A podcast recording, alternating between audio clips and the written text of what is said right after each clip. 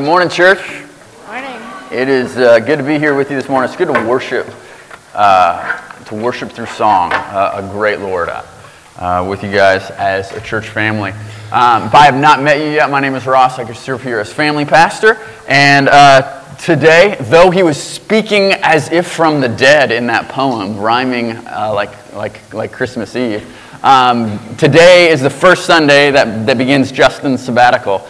Uh, so, uh, so things are going to look a little bit differently as a, as a uh, different for us as a church. Uh, Justin will return uh, return to the to the stage, to the pulpit on, in September.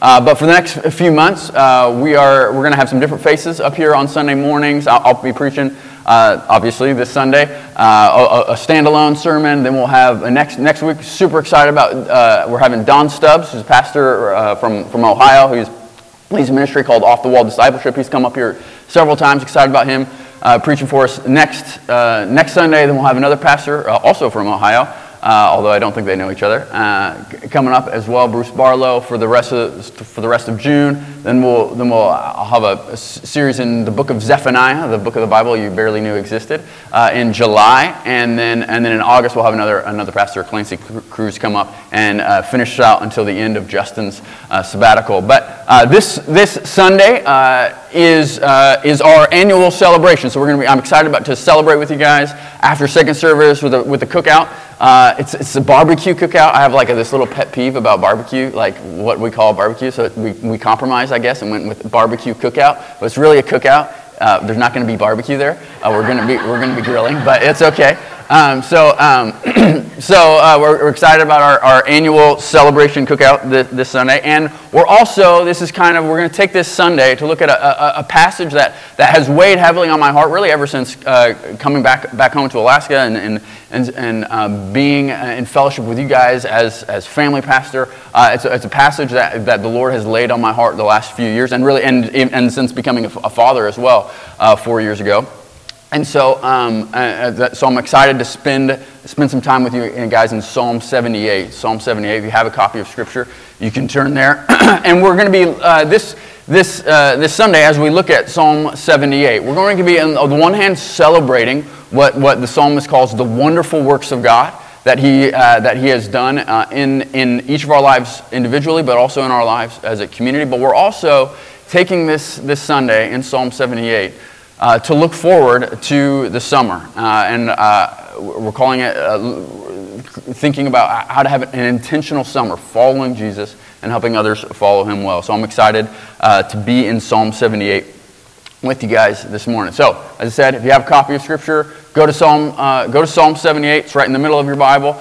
Uh, the words uh, are not going to be up on the screen behind me, as it's kind of a new thing that we've, we've been doing. They're, they're not going to be on the screen behind me, so pull up a copy. You can grab a hard copy in the entryway if you didn't bring one from home or, or on your phone. Uh, uh, but I encourage you to have it in front of you as we work through this passage together uh, so that you can weigh for yourself what the Word of God says. So, with that, let's read it. But before, before, sorry, one more thing before we read Psalm 78. As we read it, this, this psalm was written a thousand years before Jesus, roughly, give or take, a thousand years before Jesus by a guy named Asaph. And in this psalm, Asaph is calling himself and he calls the entire people of God, the entire nation of Israel, to a task. He's entire, he's, he calls, he rouses, he summons the entire covenant community, all the people of God that have been bought by him through a covenant.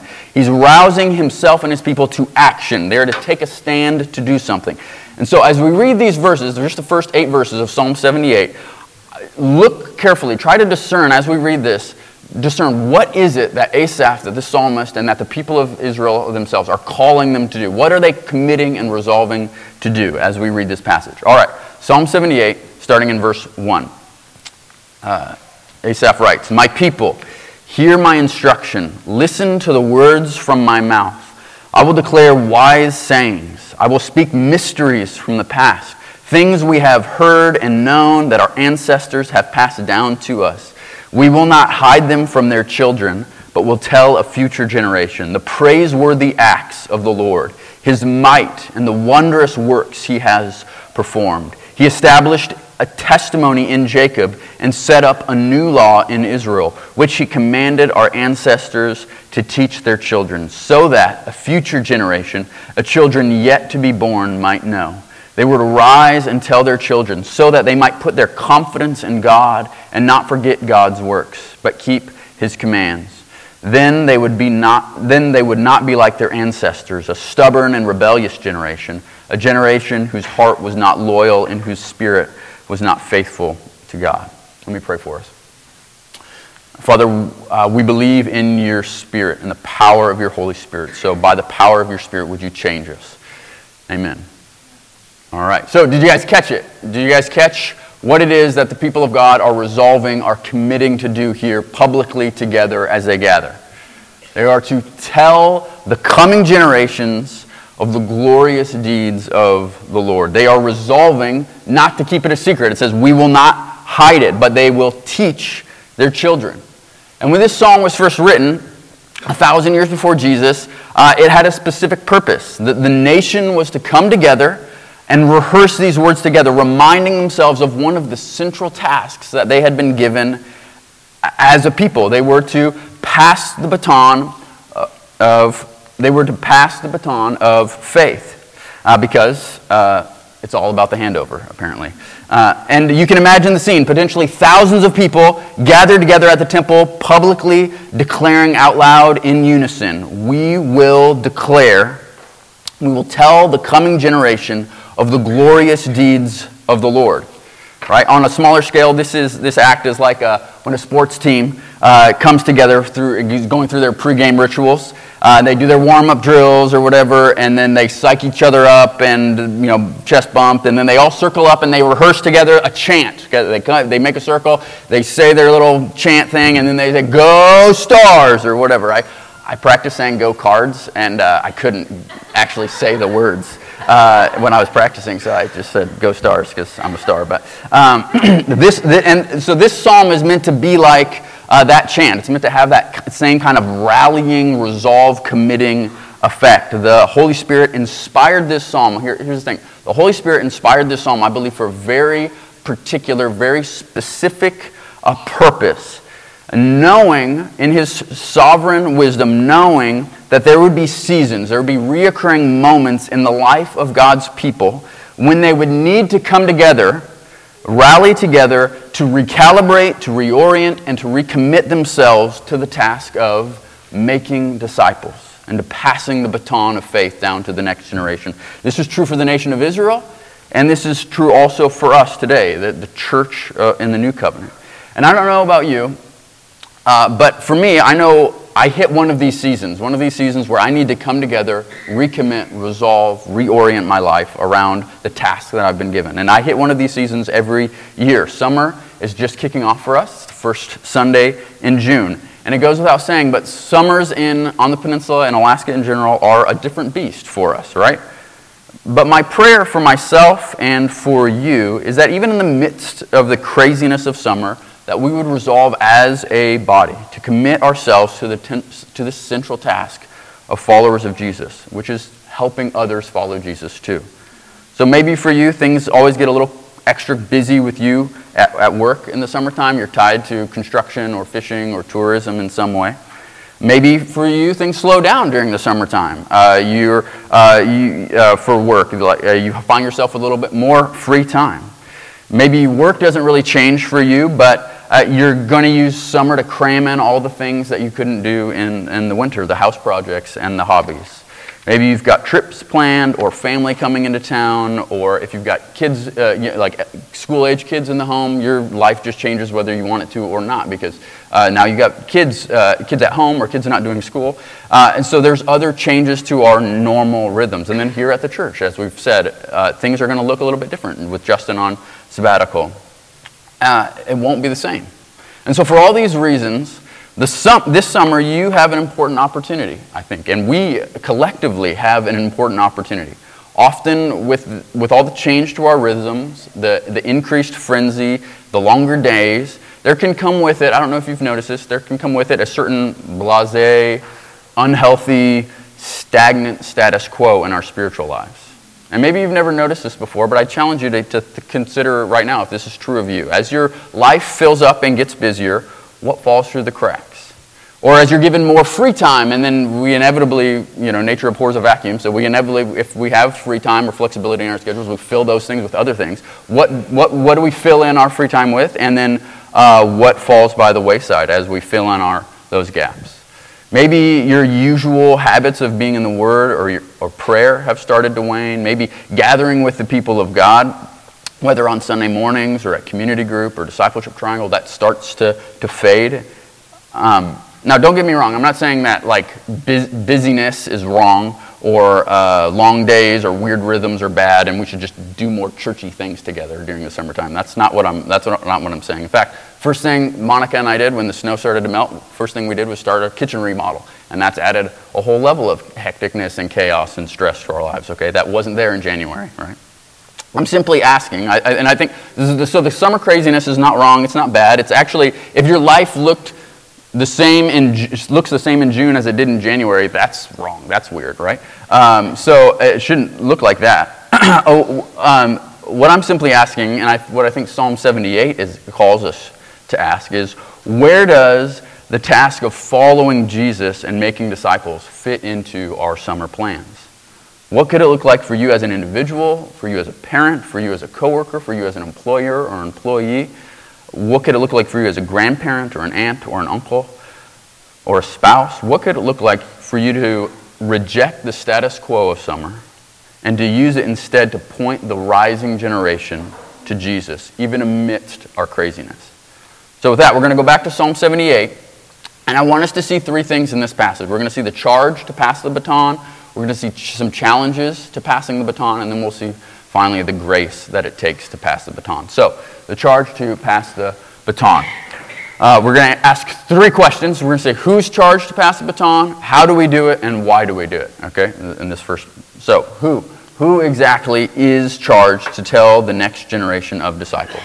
All right, when we first read these verses, you may have recognized them. Uh, we re- read this, uh, we read this psalm kind of frequently at church, given how many babies we have. Every time we do a, a, a, child dedication, we read, we read these verses aloud. And in, in these ceremonies, we celebrate, we cheer on parents who are committing to teach and love and discipline their kids toward Jesus. And the language that we like to use here is that parents are called the primary disciple makers of their kids. That that, that is that teaching kids the story of Scripture, practicing and, and the practice of following Him, that's not a Sunday school teacher's job. That's not Danny's job. That's not my job. That's not uh, our, it's our job as parents. And so, verse 5 of Psalm 78 says that our ancestors were commanded to teach their children. And so, we take up that mantle as well. So, who is to pass the baton? Well, it's parents who are the primary disciple makers of the kids, of our kids, of the next generation. Yet, at the same time, remember, that the, the scope of this psalm includes way more than just parents. This psalm was not sung at a parents, you know, conference, parenting conference. This psalm was sung with the entire covenant community, the entire people of God gathered together moms, dads, uncles, aunts, empty nesters, singles, widows, married without kids, grandparents, every kind of Israelite. All those who are called to follow Yahweh are called to invest in others, and especially the youth.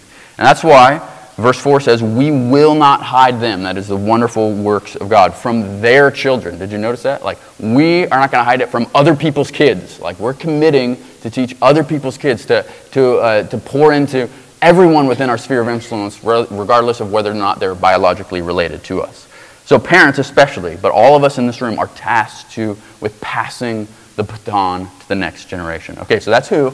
Now, how? How are we to pass the baton to the rising generation. How's this supposed to work? How do we do this? Look at verse 2 of Psalm 78. He says, I will declare wise saying, wise sayings or parables, mysteries from the past. The, ES, the ESV says dark sayings of old. And when I uh, first read that, it sounded like so cryptic or hidden or mysterious, like, like he was about to conjure a spell or something. Uh, but as the psalm goes on, it actually becomes very plain what he means. He's beginning in verse 9, so the section that we're not, that we're not covering today beginning in verse 9, running all the way through the, for the next 61 verses to the end of the psalm, Asaph basically tells two stories with the same theme. So he tells a big, a big story, two big stories. First, he tells about the Israelites complaining lack of faith in the wilderness. as they wandered for 40, for 40 years. Stuff, that's what happens right after the, the book of Exodus that Justin just finished uh, last, last week. And then he tells the story of how God rescued them from slavery, defeated Pharaoh with 10 plagues. That is the story of Exodus. And then led them to the promised land and made them a thriving kingdom under David. Okay, so he tells these two big stories, takes 50 something verses to, to do this in. And in both of these stories, the point that Asaph wants to drive home so that's what he means. That's what he means by the dark sayings, the parables, the wise sayings from the old, is to tell stories. He's going to tell stories to, to, his, to the next generation. And the point of both of these stories is that while Israel has been tragically faithless, God has been tremendously faithful. And here's how he summarizes it in, in our passage. What are we to teach the rising generation? It is the praiseworthy acts of the Lord, the wondrous works he has performed. That is, we as parents and we as followers of Jesus in general are to resolve to continually hold up for others and paint a beautiful picture of the grand story of God's powerful goodness in, in spite of his people's sin. So, how do we pass the baton? It's by telling stories of the past, by painting pictures of God's powerful goodness to us despite our sin.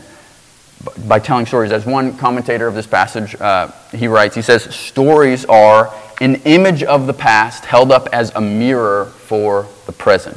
It's an image of the past held up as mirrors for the present. Stories are a mirror. There is something profound about the power of a story that roots us, that gives us our identity, that places us in something bigger than ourselves. There's something, stories, I mean, think about the stories you heard as a kid. Think about the stories, uh, or think, think about the, the, the, the faces that kids make when they're listening to a story uh, or, or, how they're following along. It gives identity. It places us in something bigger than ourselves. It captivates our imagination and stirs us to live in ways that previously we couldn't have even considered. I know one of the powerful stories of my, of my past that has shaped me is the story of my, grand, my grandfather, my grandpa on my mom's side. Uh, my, so my mom's dad. This man was a, uh, my grandfather was a violent alcoholic. He was abusive, an abusive womanizer as a young man. He was an absent husband, a distant father, and he had himself had been raised in a similar home. And so he grew up. He was a criminal. He was got kicked out of the military. He was, it was not, he was not a good guy. Uh, but then, sometime in the 50s, in the 1950s, he came uh, to know the Lord. God showed mercy to a completely undeserving man. And that grace set him on a trajectory of an entirely new life. God gave him freedom from alcohol abuse. He became a pastor. He, so, after recognizing his own worth, he, he devoted himself to a worthy cause, and God gave him a beautiful family. And even when he died, he died maybe 15 years or so ago, he wasn't perfect. He still had a lot of hangups. But, but this story of grace in his life is so significant that I don't even want to begin to imagine where my life would be, uh, where my mom's life would be, where my, all my aunts and uncles' lives would be, where the, my, all my cousins' lives would be, had not God shown tremendous grace to an undeserving man, right? And, and this image from the past is a mirror for the present. This image from the past that, that I heard all growing up is a mirror for the present. As one of his descendants, I am taught to remember that I am nothing without God's grace. Save God's grace, I'm nothing. Uh, and I've come to know that from my own experience, not just inheriting that. Uh, but but it was that, that was a mirror from the past, or uh, uh, an image from the past that was a mirror for my future. So we need stories like that. Our kids need stories. We need stories like that. The people that we, uh, the people that we encounter at work, the people that we encounter in our, in our neighborhoods, like they need stories. We need stories. The next generation of disciples needs stories. And we need stories from our own past and, and our own family, but more importantly, we need stories of God. The story that begins with a good world created by a good God. But then our fathers, forefathers, sin placed our world under a curse. And now, in all the suffering and anxiety, all the sin and foolishness that we grapple with today, we are living out the consequences for our own rebellion. But God has begun to restore the world we broke through Jesus, who has undeservingly bore all the weight of the curse onto himself in our place by dying for us. But then he rose again, conquering sin and the curse and signaling that we too will rise again and, that, and signaling also that this world will be remade by him. So now whatever good we experience in this life, the good food, the good people, the whatever peace, whatever happiness, whatever freedom, whatever joy we taste in this life, they're all pointers to the new world that God will lead us into under Jesus' our King. The people of Jesus are, are, are a people of a story and people who tell stories like the grand story of God's powerful goodness in spite of our sin. So, how does all this about stories relate to the craziness of summer that we're about to enter into? Or maybe you are already in. in. If you and I are going to reject the status quo of summer, the unhealthy stress, or the spiritual complacency of summer, then one of the things that we can do is to resolve to make this a summer of storytelling.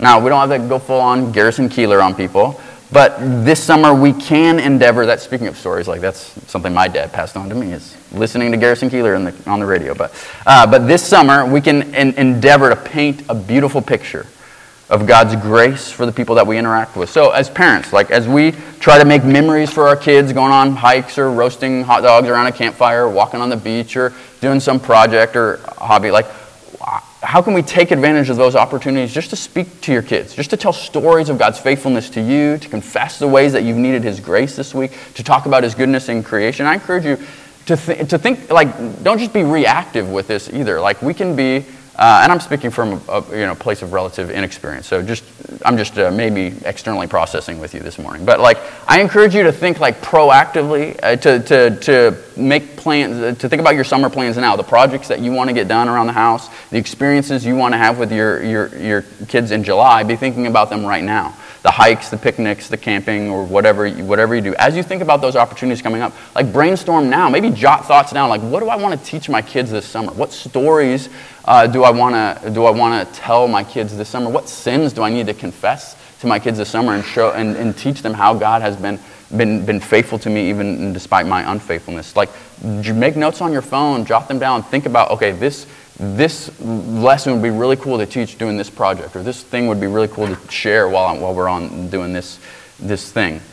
Or, uh, so, so, so think proactively now about, about your summer as a parent. But if you're, maybe you're single, maybe you don't have young kids in the home, who in your sphere of influence that you're going to be, are you going to be rubbing shoulders with more frequently this summer?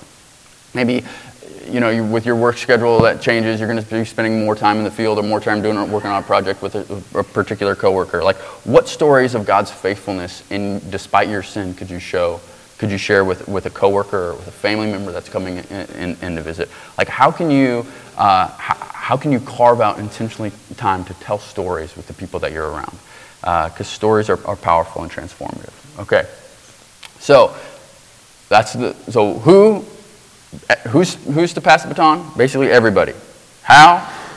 By telling stories. And then finally, why? Why, why do we tell stories? Um, why was Israel to tell the future generation the story of God? Look at verse 7. I love this.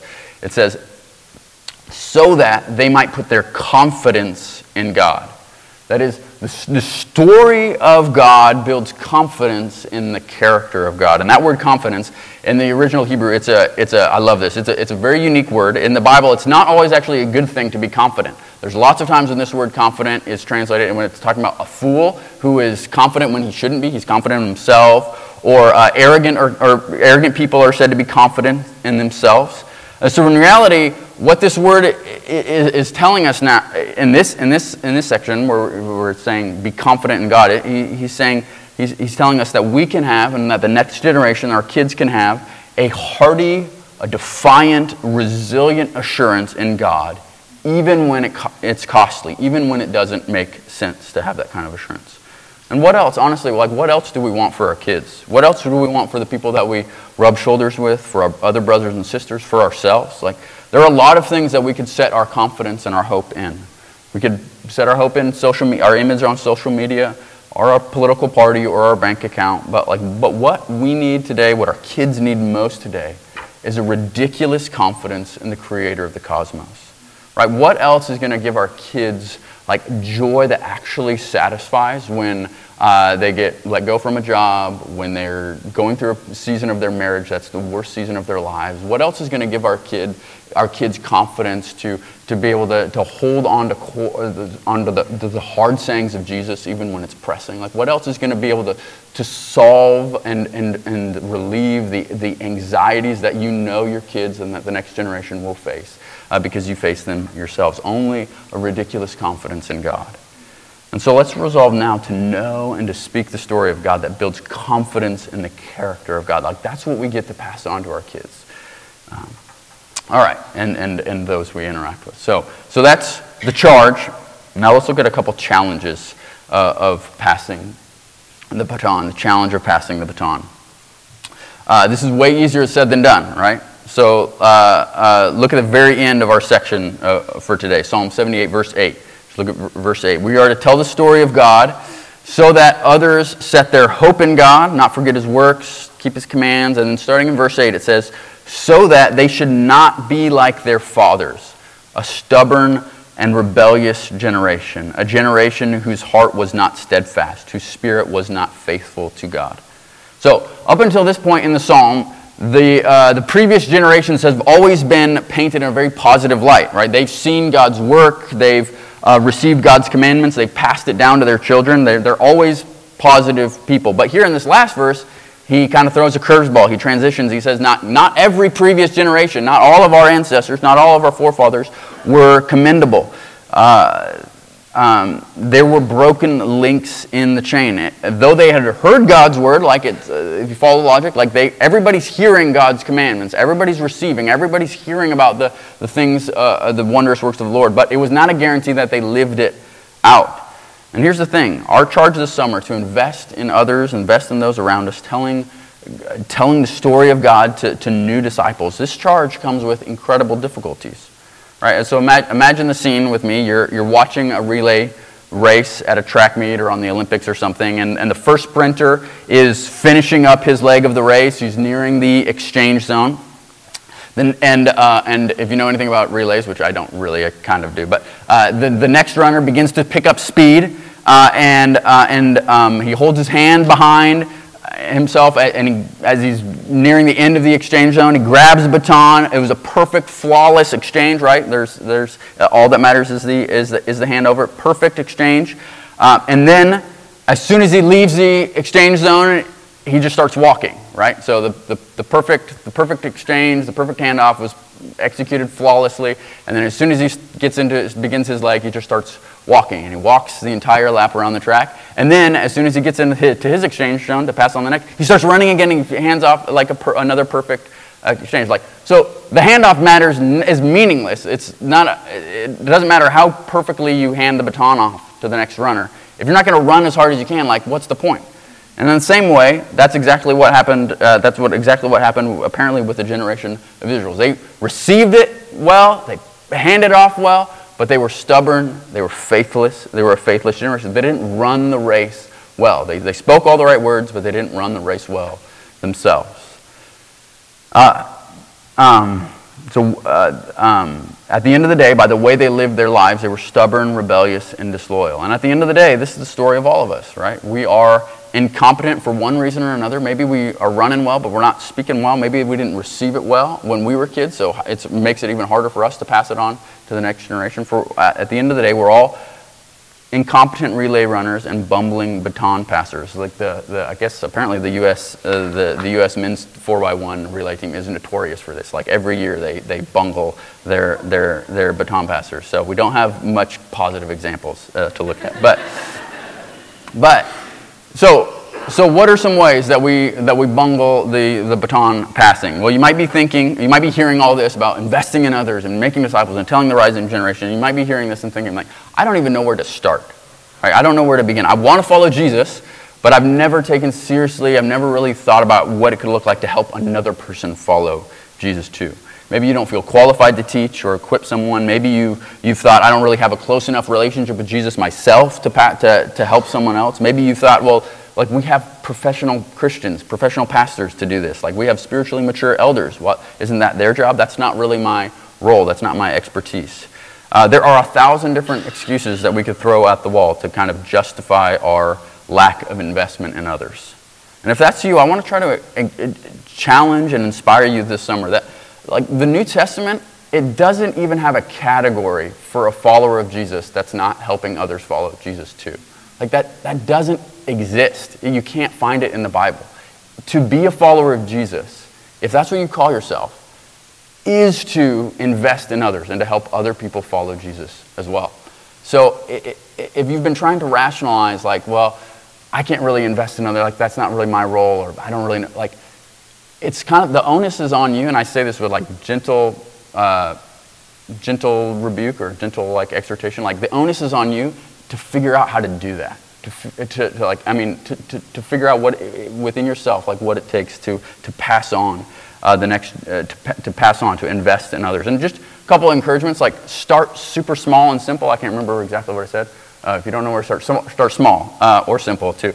Uh, start small. Like it could just be like like one person that you say, hey, I want to get to know this coworker a little bit better, or hey, I want to like you don't have to commit to like I'm going to do family devotions for an hour every single night for the rest of the summer. Like that's foolish. Don't don't don't start there. Start really small. Start with what's one thing, what's one way I can love my kid, or one way that I can, what's one thing that I want my kid to know about Jesus, and how can like what are two or three stories over the course of the summer that I want to tell them to point my kid to Jesus? What's, what's one person, what's one coworker or somebody that I can have over in my home or one coworker that hey, I can help them out with a project that, that I know they got, they've got going on uh, this summer? Just take time to invest in others.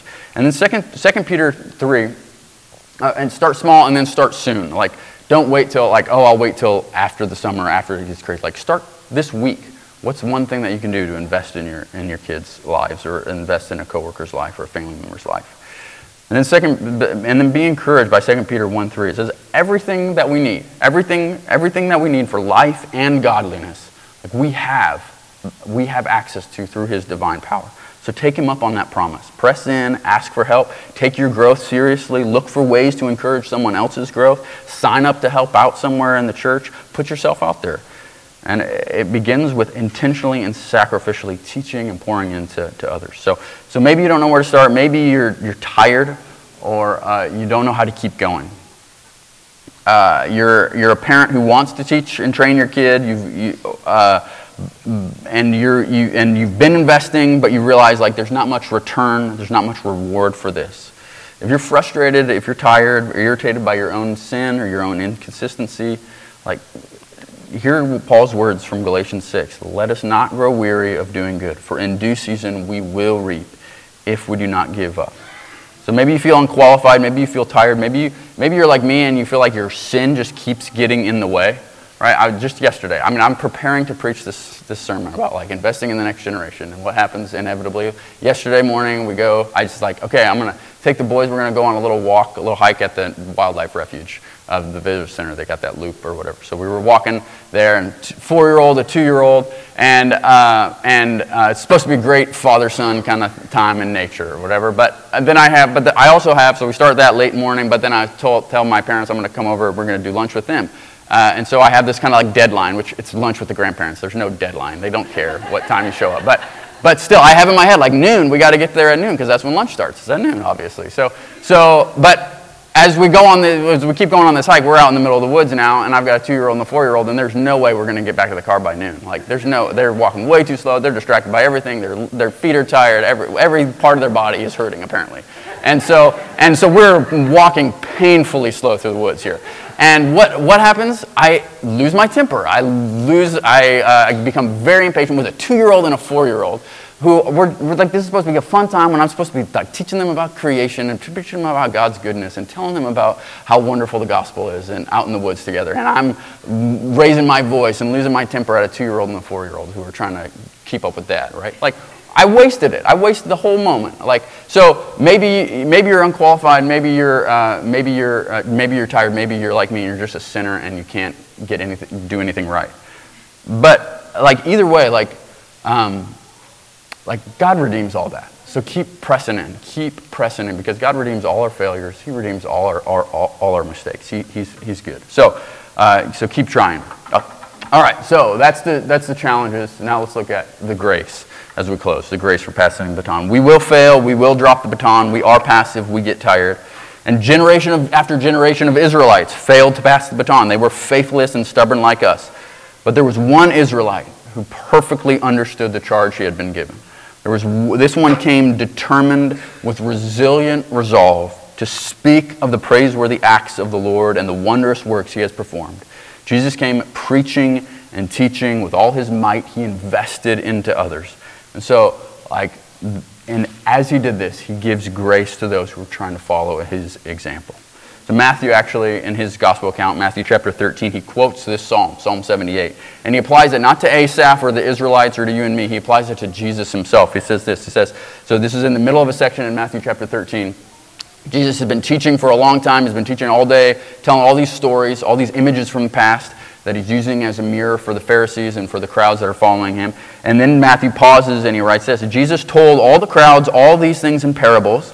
And he did not tell them anything without a parable, so that what was spoken through the prophet might be fulfilled. I will open my mouth in parables. I will declare things kept in secret, secret from the foundation of the world. So Jesus here is the ultimate teacher. He's using images from the past, using images from everyday life as mirrors to help people grow. But unlike every other teacher, he wasn't a hypocrite. He perfectly practiced what he preached. I can't even do that for 24 hours, let alone my whole life.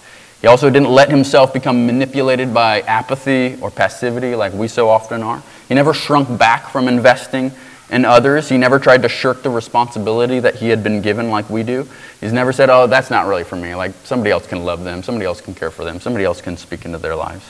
Like, one of the most fascinating, one of the most heart stirring qualities of Jesus is that he had this uncanny, uncanny ability, as you, as you read his interactions with other people, this uncanny ability to step fully outside of himself as he's talking to a hypocritical, self righteous, judgmental Pharisee, or as he's talking to a broken down, uh, adulterous woman. He had the uncanny ability to step out of himself and immerse himself in the other person's world to totally empathizing with their perspective and selflessly empathizing with the other person.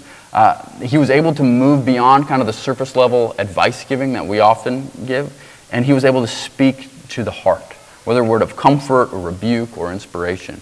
Like, and if you want, if you want to get a taste of this, this Jesus, I really encourage you. Lisa mentioned earlier. Check out the reading plan. We're going through the Gospel of John, and even just this week, uh, reading through the, the, beginning of the Gospel of John, I was struck by two encounters that Jesus has. One, a conversation with a guy named uh, uh, with a guy named Nicodemus, a Pharisee, and then an, another with the, the Samaritan woman by the well. And in both of those conversations, both of these people are completely different. They both came with severe sin, severe baggage, and Jesus was able to invest in both of them just the way they needed. He was able to create for them an image of the grace and the power of God that penetrated their hearts. I won't give away the details because you should go read those stories uh, for yourselves this, this week, right?